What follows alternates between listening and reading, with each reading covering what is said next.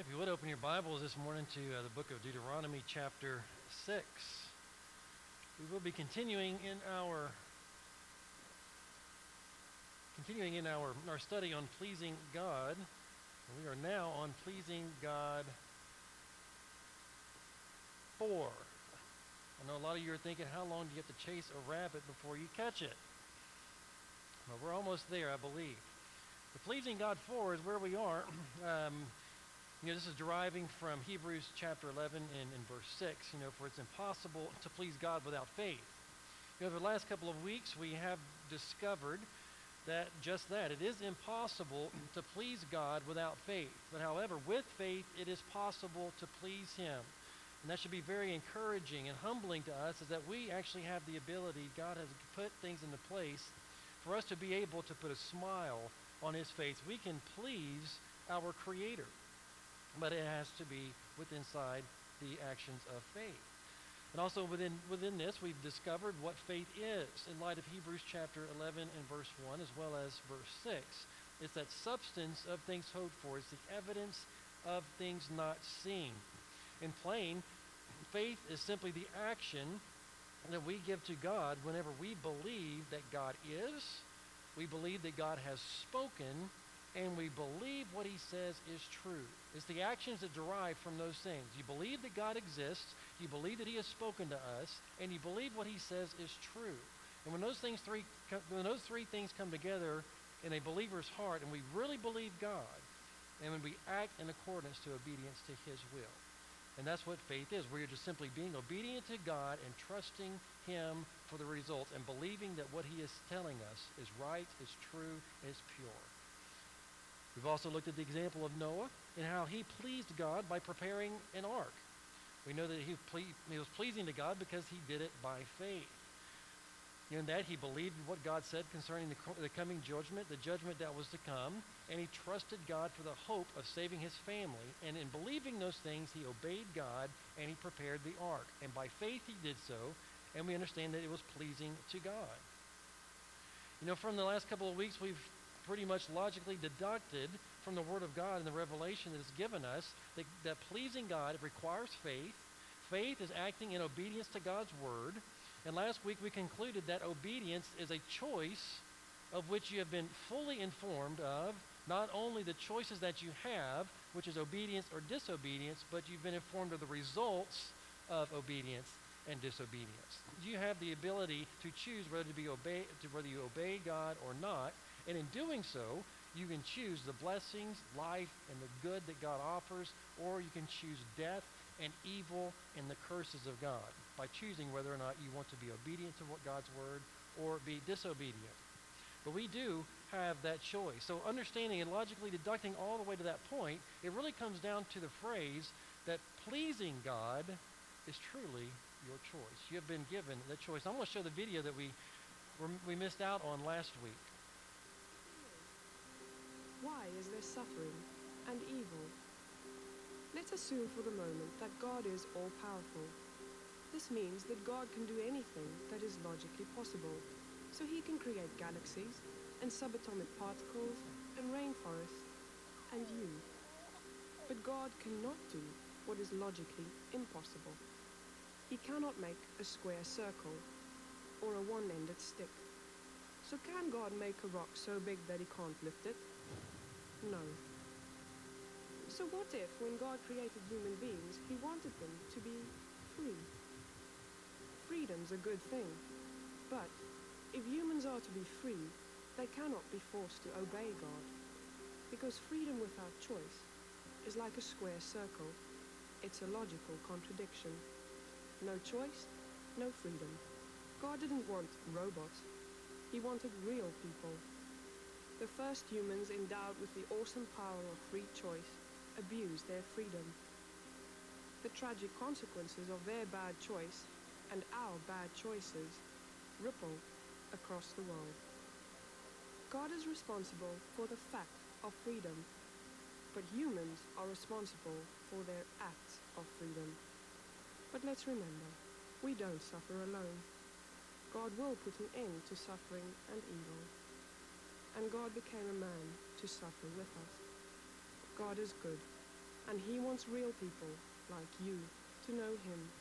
But the free choice is yours.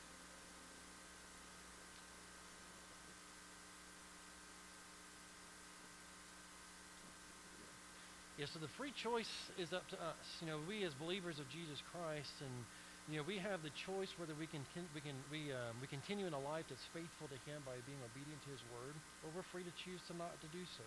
God says, "Look, this is what I want you to do, and I'll bless you in this area. Curses come in this area, but however, the choice is yours. We've been given a freedom to choose God. Um, so therefore, the, the Christian way of life truly is rooted in whether we choose to be obedient to God's word. Do you want to please God? Then it's a choice up to you.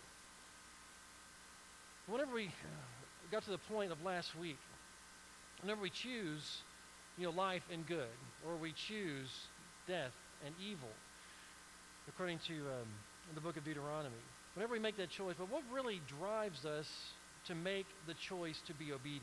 You know, really what makes us, the, what, what drives us, what is the motivating factor to please God? What is your motivation to please God? Well, this morning what we're going to do is we're going to look at a few of the reasons why we do choose to be obedient.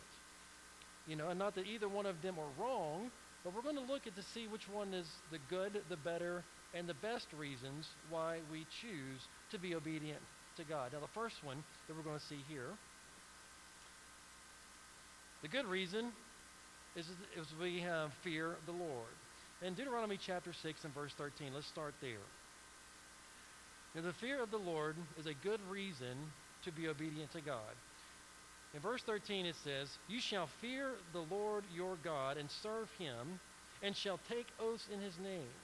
You shall not go after other gods, the gods of the peoples who are around you. For the Lord your God is a jealous God among you lest the anger of the Lord your God be aroused against you and destroy you from the face of the earth.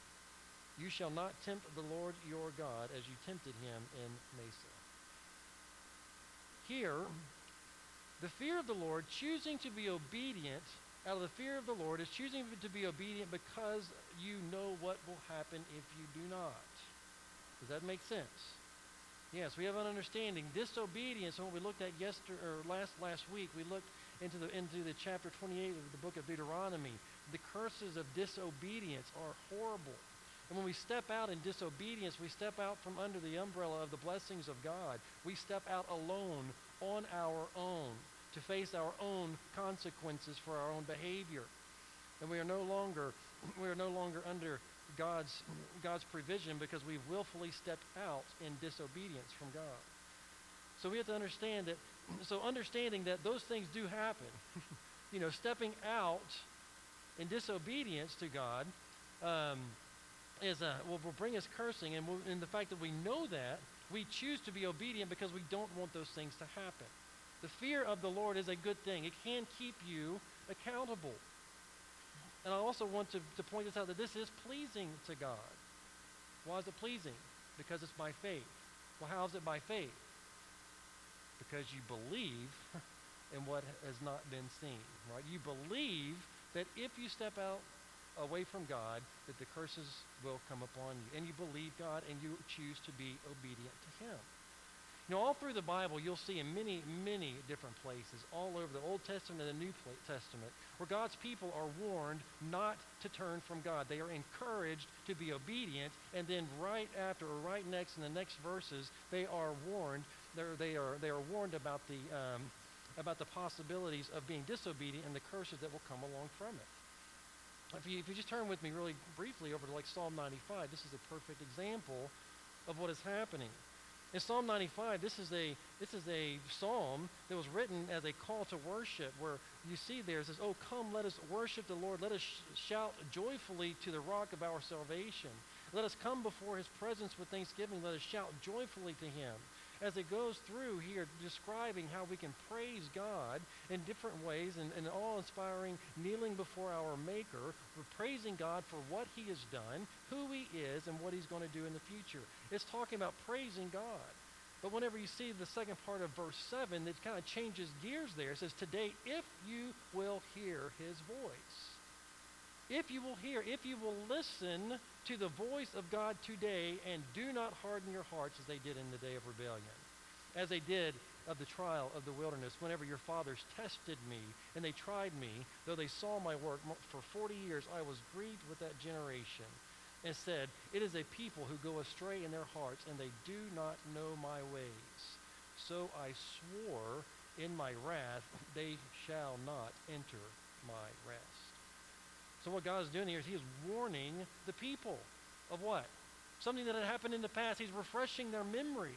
He says, Look, you need to understand when I brought you out of Egypt, I was going to bring you to the promised land, but yet you tested me. You rebelled against me. You did not go and take the land like I had commanded you, and therefore you were pushed off into the wilderness for 40 years, and everybody 20 years and older died. And that generation was gone, aside from two people, Joshua and Caleb. And so, yes, it was a warning to do what? Not to be disobedient. It was a warning saying, look, these things will happen. And it, it, cultivates a fear of God in order we are obedient to God because we do not want to experience those things again or at all. In Ephesians, Ephesians, Ephesians, my goodness. Ephesians, yes, Ephesians, Ephesians is right next to the book of Second Opinions. It's, it's there. In Ephesians chapter 5 and verse 5, it says, For this you know, that no fornicator, unclean person, or covetous man who is an idolater has any inheritance in the kingdom of Christ and God. Let no one deceive you with empty words, for because of these things the wrath of God comes upon the sons of disobedience. Therefore, therefore, do not be partakers with them. It's a warning again, is it not? It's a warning against disobedience because the wrath of God comes upon the sons of disobedience. And God does not want us to have a part of that, so therefore he is, he is warning us and educating us, saying, look, this is the decision you don't want to make. Fear the Lord your God because he will judge his people. And I think it's a good thing for us to have a healthy fear of the Lord. We need to recognize that, yes, he truly is a, is a righteous and holy judge and he has the right and the ability to judge this world in righteousness. And he has the right and ability to judge me according to my behavior. If I choose disobedience, he can judge me accordingly. And it's good for us to have that healthy fear of the Lord. And it should motivate us in our service to him. And see, in Hebrews chapter 12 and verse 6, this is what it says. It says, For whom the Lord loves, he chastens. You know, eh, how many of y'all have ever been out of, Lord, eh, out of line with the Lord? All right? Anybody been chastened by the Lord? You really feel like it was the hand of God allowing things to happen. In order to do what? To steer you back, right? It's to steer you back. You know, those curses and those and those things and, and the things that come that come down upon us for our sinful behavior, it's not because God is a dictator that he's going to demand that we follow him. No, we have the choice to do it. But those things happen in order for us to come back and be obedient to God in doing so. It says that for whom the Lord loves, he chastens and scourges every son whom he receives. If you endure chastening, God deals with you as with sons. For what son is there whom a father does not chasten? He also gives another warning here. It says, But if you are without chastening, of which all have become partakers, then you are illegitimate and not sons. So we have to understand that God in, in the time of disobedience, when the curses come and when we face the suffering and whenever we understand that, yes, this is because of my willful disobedience to God, it is to bring us back. It's to cultivate a healthy fear of God and for us to not continue to be disobedient to God, but yet we want to avoid the judgment. We want to avoid the consequences. We want to avoid further chastisement, and therefore we choose to get back on the road to obedience and follow him. So, yes, I believe it is a good thing to have a fear of God. It is good, it keeps us accountable. It should also motivate us to repentance as well. In Hebrews chapter 10, if you'll read all the way through uh, chapter verse 26 through 31, you'll, you'll see the fullness of this. But just briefly, it says, For if we sin willfully after we have received the knowledge of the truth, there is no longer there no longer remains a sacrifice for sins, but a certain fearful expectation of judgment. a certain fearful expectation of judgment and fiery indignation, which, we will, which will devour our adversaries. In verse 30, it tells us, For we know him who said, Vengeance is mine, says the Lord, I will repay. The Lord will judge his people. Understand this it is a fearful thing to fall into the hands of the living God. Those are warnings for us. They're warnings for us to do what? Be obedient. They're warnings to us to not be disobedient. He is he's being very clear to us. He wants us to be in, in obedience with him, but however, because God is righteous, God is holy, God is just, he will correct each and every one of us.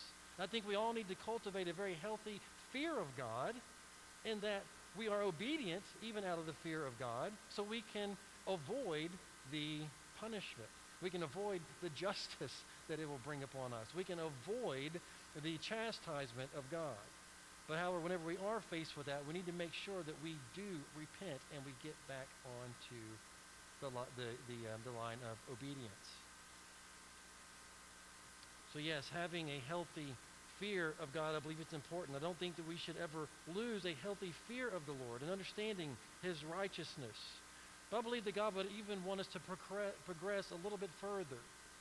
You know, even beyond just solely a fear of God in disobedience. I believe he would want us to progress a little bit further. Yes, it's good to have the fear of God. And I truly believe that whenever you're obedient out of the fear of God, it's a blessing to God. It pleases God because it's an action based on the fact that you believe what he says to be true. And it's by faith. And he's pleased by that. But I think we should be able to move on a little bit further. Now, in John chapter 15 and verse 15, it says, No longer do I call you servants for a servant does not know what his master is doing, but I have called you friends. For all the things that I heard from my Father I have made known to you. You know, our relationship with our Heavenly Father is not just a mere slave and master relationship, a dictated relationship. But God wants a, an intimate relationship with us, one that's not solely based in the fear of Him you know, as I said, we still need to re- retain that godly fear, but I don't think we need to uh, be limited to that being the only motivation that we have in order to be obedient to Him. So, is there something that's better?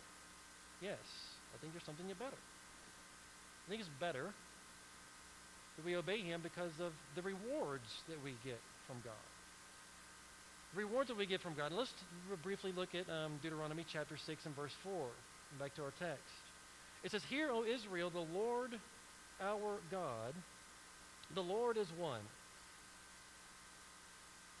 Excuse me, I need to be uh, uh, verse 10. I've jumped ahead. Excuse me, verse 10. So Deuteronomy chapter 6 and verse 10 says, So it shall be when the Lord your God brings you into the land which he swore to your fathers, to Abraham, Isaac, and Jacob, to give you the give you large and beautiful cities which you did not build, houses full of all goods which you did not fill hewn out wells which you did not dig, vineyards and olive trees which you did not plant, and when you have eaten and are full. Now, clearly, the children of, children of Israel were going to be blessed. They were going to be given the reward, and they were going to have the fulfillment of the promise that God made to Abraham, Isaac, and of Jacob to go into the promised land, the land flowing with milk and honey. He's saying whenever you get there, it means you will have houses that will be filled. The wells are already dug. The vineyards are already planted. Everything is ready and waiting for you. Now, they could have had it 40 years earlier if they would have been what? Obedient. And now, having learned and have lived through the judgment and been able to hear the experience and the testimony, I'm sure that Joshua and Caleb were talking about it. After everybody around them and their generation had died off, I mean, they're still talking about it. Why are you, why are you so old and still here? Well, let me tell you, because I was obedient to the Lord and He blessed me. And now He wants to reward the entire nation of Israel, but we must be obedient. And Joshua led the charge to take to go over the river Jordan and take Jericho, and they were obedient to God. Says by faith the walls of Jericho came down, right? Because they faithfully did what God said. They, they, they faithfully were obedient to God whenever, whenever God directed that the priests were to take the Ark of the Covenant out first and take the lead that had never happened before. But they did it. They did what God said, and they, they put their feet in the river, and it started to back up, and everything flew away, and it dried up, and they crossed the river Jordan. It was based on the fact that they were obedient and did what God said. And when they got there, they did something really crazy. We don't want you to fight. We just want you to walk around the city for seven days and then yell and scream on the last day. And the walls will come down. Okay, that takes a little bit of faith here, doesn't it? To believe that story, to believe that truth, and to actually follow through with it. But by faith, they did. And they, it was pleasing to God, and the reward was that they gave them the victory over the city of Jericho. So, yes, I think it's better whenever we focus on the rewards of the Lord because we choose to be obedient because of what we will receive. I think it is a progression. I think it is pleasing because, because, because we are not, I think it's pleasing to God because it's by faith, because it is the substance of things that are hoped for. We are acting based on the promises that God has given us. He's promised us pre- sweet and precious promises to those who are obedient to Him. He says He will withhold no good thing to those who walk uprightly. And I believe that the, that the, that the, um, that the, uh, the offering of blessings are on the table for our taking. The promises are there for us to meet the condition. And I think when we focus on that, we have, we have progressed from just fear alone to actually looking at the rewards. And if you think of the progression here, you know, you may, you may initially start living, the, uh, live, living a life that's getting a lot of chastisement. You start to recognize, well, you know, God is, this is not the way that God wants me to do. So out of fear of the Lord, you choose to be obedient. You believe that if you continue in this lifestyle, that the, that the judgment of God will continually be upon you. And then you choose, say, well, God, I'm going to be obedient out of the fear. But in, in being obedient out of the fear, when you're obedient, even out of the fear, guess what? You're going to meet the conditions of God's promises, and you're going to experience the rewards of God in your life. The hand of his, the hand of his mighty works in and through your life, and you start to experience those rewards. And you start to say, well, this is the much better life. Now I'm experiencing the very promises of God, and you want to continue to get those. So therefore, you continue to be obedient to God. You continue to choose life and good and blessings rather than keep going down the path of disobedience, which leads to death and evil. So you make that choice to move forward. So, you, so I think it's better in that you are being obedient to God by, by looking at the things that you can receive from God. So now rewards is our motiv- motivating factor, but we still hold on to that fear of the Lord. Okay, that warning, because we know what it's like whenever we step off of it, but now we are looking towards the rewards that come from the obedient life. In Romans chapter 2 and verse 6, this is speaking of God on the day of judgment. It says, He will render to each one according to his deeds. Eternal life to those who, by patient continuance in doing good, seek for glory, honor, and immortality. But then again, on the flip side, what he does, what he does tell us here, he says, "But those who are self-seeking and do not obey the truth, but obey unrighteousness, for them it is indignation and wrath, tribulation and anguish." But he does reward his children. He wants to reward his children. He wants the blessings of God to fall upon them. Whenever he was telling them, uh, the children of Israel, and also throughout the entire New Testament, look, I want to bless you. In the time of Jeremiah, whenever they were in a very backslidden state, nothing was going right in the, in the, in the eyes of the Lord. But we find out in Jeremiah chapter 29 and verse 11, during a time of rebellion, he says, I want to give you a future. I want to give you a hope, but it's going to be through obedience. You have to turn back. You've got to forsake those, those false gods, those deceptive things, and turn back to me and choose me, choose my way of life, because that's where you will avoid the chastisement and you will gain the rewards and the blessings of God. Then we look at Matthew chapter 19. We see a conversation where Jesus is having with his apostles, and then Peter makes a statement and says, says Peter, so then Peter answered and said to him, See, we have left all and have followed you. Therefore, what, what shall we have? Therefore, what shall we have? You know, I've left everything for you, Jesus. I've left my job. I've left my family. I've left my livelihood, and I'm solely following you. I've forsaken everything, Jesus, and I'm here. So therefore, what shall we have? It says this. Says, so Jesus said to them, Assuredly I say to you that in this, that in the regeneration, when the Son of Man sits on the throne of his glory, you who have followed me will also sit on the twelve thrones judging the 12 tribes, and anyone who has left houses, brothers, or sisters, or father, or mother, or wife, or children, or lands, for my name's sake, shall receive 100 fold and inherit eternal life. God will reward you for your faithfulness. God will reward you for your obedience. I also want you to understand, too, that God's promises often require us to wait. Sometimes God's promises will not come until eternity. If we go back, if we just turn just briefly back to Hebrews chapter 11.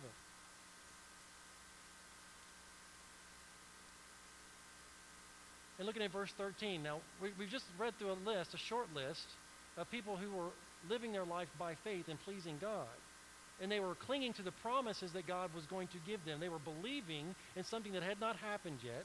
They were clinging to the hope that God had promised them. And look at verse 13. It says, These all died in faith, not having received the promises, but having seen them afar off, were assured of them, embraced them, and confessed them that they were strangers and pilgrims on the earth.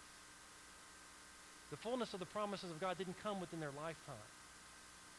But however, they were looking and they saw it afar off as we need to see it. And we need to understand that the rewards that we will get a hundredfold for the things that we sacrifice for following Christ, don't necessarily come during our lifetime. But we can be sure that we've been promised even greater rewards in heaven. And those are the ones that we need to be striving for because those are what we understand are eternal, they're uncorrupt, and they're pure and they will last forever. So we invest in those rewards rather than the expectation of what we have here on earth. Yes, it's true. You know, some children, some of you moms and dads, understand that your children only obey to avoid discipline, right? A lot of us have operated that way. You know, we do things just simply because we don't want to get in trouble. We don't want to face the consequences of this behavior. Therefore, the pleasure that I will temporarily get out of it is not worth what I'm going to find on the end, on the consequences, or if mom and dad find out, right? You know, is the risk assessment there? Which, which way do I go here? Some children obey just simply to avoid discipline, others obey to incur favor. For you parents in here, what would you prefer your child to do? All in all, you want them to obey, correct? And you're pleased if they obey. Sometimes they obey out of fear of discipline, correct? Which is good. Sometimes it comes to that, right? Out of fear. And sometimes they're obedient because of what they will get in return. They know there's a reward that will come if they perform wisely, if they choose wisely. My question is, which one do you prefer? I don't like to invoke fear on my children. I don't like to. I will. I will. You know, when I want him to fear me more than taking the trash can out to the street. you know, I need him to have a healthy fear of his father, and that discipline will come if he's disobedient. But I also would much prefer the him to desire the adoration. Not, not, only, not only him, son, I'm just saying that as a general term, okay? I have hers too. But my children, I want them to desire the favor that I would give them, the rewards that I would give them, the encouragement, the, the um, uh, you know, just the fact that I'm saying good job and thank you. I would prefer them to operate out of that desire for my rewards rather than fear of my discipline. It's just a preference. But however, I'm happy either way as long as it gets done, right? Very good. So I can see, yes, this is a better situation. But the sad truth is very, very few Christians actually rise above this level of obedience and disobedience. You're choosing to be obedient to God for fear of God, as well as choosing to be obedient to God because of we, what we can get out of it. Know, very few people get out of that. Now, whether you're being obedient or not, that's still good. You're still exercising faith because you believe God and you're acting accordingly. So you're still living by faith. But is there something that's even better than this? You know, what is the best motivation for our obedience? What should it be? Because I want you to understand you can stay in a vicious cycle within just these two. You can stay in a really vicious cycle here. Because what, what happens to us? Well, we're living in disobedience. The judgment of God comes upon us. We're like, oh, this isn't very good. I don't like this anymore. This hurts. Okay? Then we are steered and we repent. We go back to obedience. Then we live a life of obedience. We start experiencing the, the blessings of God and God's blessing our lives for our disobedience. Things are going good.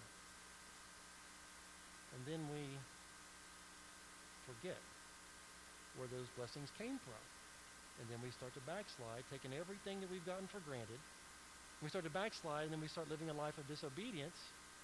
And then we start tasting discipline again. Oh, ouch, we don't like that. And then you can get in a vicious cycle and keep going forward. So I think there's a better way even than just claiming the rewards and the promises of God. I think there's a better way than just living a life of fear, of the fear of God. I think there's even something that we could even call best. Because what happens here, looking in verse, looking at verse, um, uh, let's start in verse 10 again. Deuteronomy chapter 6 and verse 10, because that's exactly what Jesus, or this is exactly what God was warning them of. In verse, in verse 10 and 11, remember, they would go into the land. God will fulfill the promise to Abraham, Isaac, and of Jacob. The houses would be full. The wills would be dug. The vineyards would be planted. The olive trees are there. It says, But when you have eaten and are full, when you have eaten and you are satisfied, when all of your needs have been met and life is good for you, what does the very next verse tell us? Beware. Then beware lest you forget the Lord. Beware lest you forget the Lord. Those of you who are in my class on Wednesday night, does this sound familiar? Yes.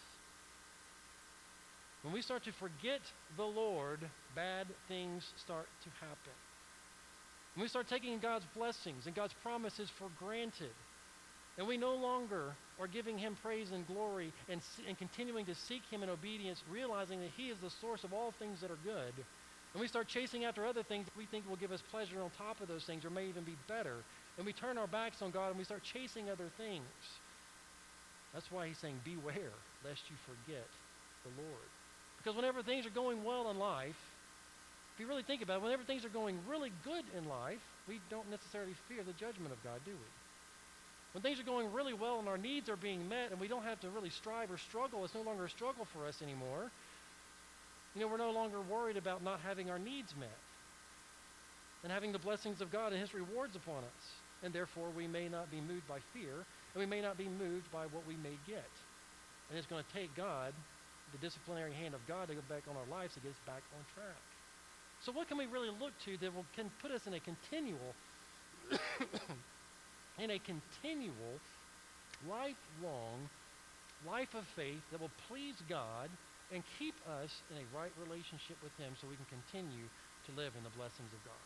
What is that best motivation for us? The best motivation is your love for the Lord. Yes, the fear of God is a good thing. It will hold you accountable. It, you can live a life by faith in the fear of the Lord. Absolutely. You're, you're choosing to be obedient because you believe that the judgment will come if you disobey. And God is pleased with that. Also, God has given us precious promises. God has given us rewards for which we could strive. God has given us the ability to please him. And also, he is going to, in turn, give us gifts because of it. And I believe that, you know, in, the, in that hope, that substance of the things that are hoped for, whenever we strive for those and we're obedient because we believe that God promised that he will, he will see us through whatever it is as long as we're obedient. I believe that is also a life by faith. I think it's better than the fear, but I, but I think we can't lose that fear. But the best, I believe, is a life of obedience that's cultivated by the love that we have for him. Excuse me. While we may initially choose to obey out of fear and then expectation of rewards, excuse me, a continued and successful obedient life requires us to love God. Because we don't want to get in the, the vicious cycle that we talked about. Because think about it this way when you truly have love for someone and you're truly grateful for the relationship, you truly love and adore someone and you want to please them, whether that's your children, whether that's your spouse, whether it's family, your church family, your friends. Some of you have relationships with people that are tight, bonded, and they're intimate relationships, and you want to please one another. You're willing to go out of your way in order to help them and to make sure that they are taken care of. And you want to please them. And when you do that, are you expecting anything in return? No. I mean, there's been times where you've really, maybe some of us have really gone out of our way and we've really worked hard to really help someone out just because we loved them. We just wanted to share the love of Jesus with them and we wanted to help them. Also, sometimes you don't want anything in return, and yet they're sitting there, they're holding out money and thank you and trying to give you something. Like, no, no, no, I don't want it. I just, I just want to let you know that I love you. You know, whenever we come to a point where we are being obedient out of the love for God that He has, yes, He's going to bless you because it's according to the Word of God. He's promised those things. But isn't it, isn't it better just to have that intimate, close love relationship with your Heavenly Father that just wants to please Him?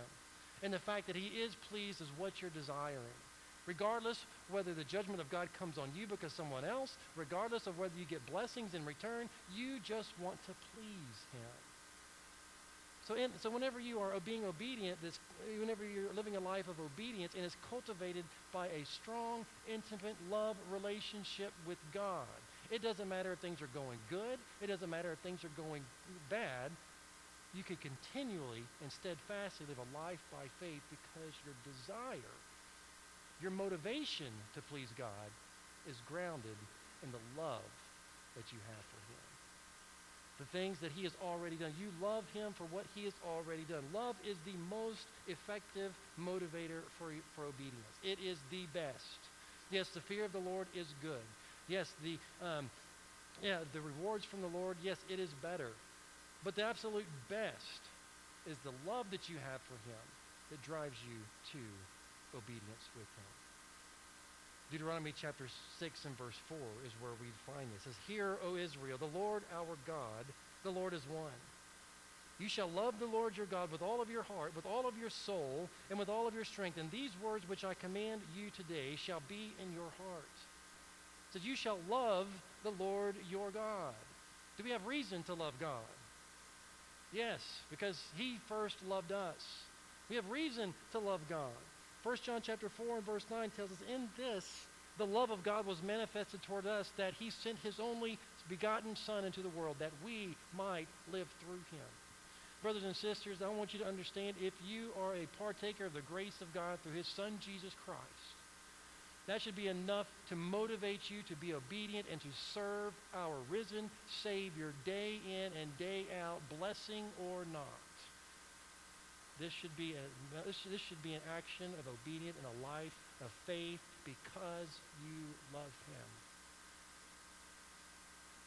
But the bottom line is, we just need to be obedient, right? And I believe and, and truly, you may, you may start today and say, look, I'm going to be obedient. And it may simply be out of fear of judgment because, you, because you're tired of living a life that's bringing, bringing trouble and you're tired of living a life outside of the blessings of God. And just out of the fear of God, you say, God, I'm going to be obedient.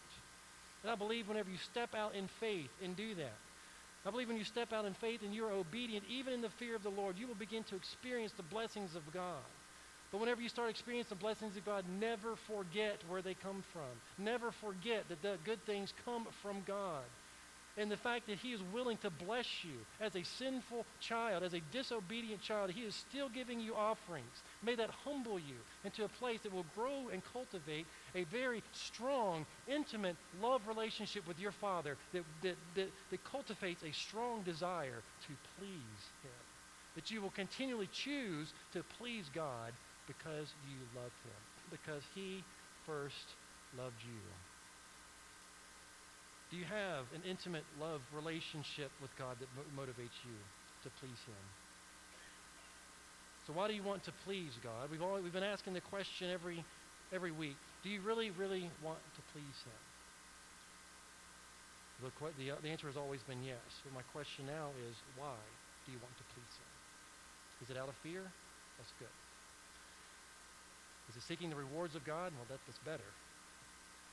But is it out of the love that you have for God for what he has done for you? That's best. So where are you today? What decision do you need to make? I believe we all have a, have a, have a level that we are at here. But this morning there's an invitation. I would pray that each and every one of us would take a look and say, God, I want to love you.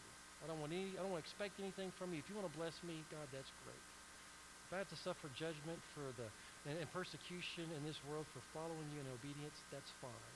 But I'm going to be willing to do it and I, because of the love that I have for you and because of what you've done for me. Let's stand. Let's have hymn of invitation. Father, we thank you so much that we have the ability to please you. Lord, thank you so much that you've made it very simple for us to do so. Maybe not always easy because we have to get ourselves out of the way of the Father.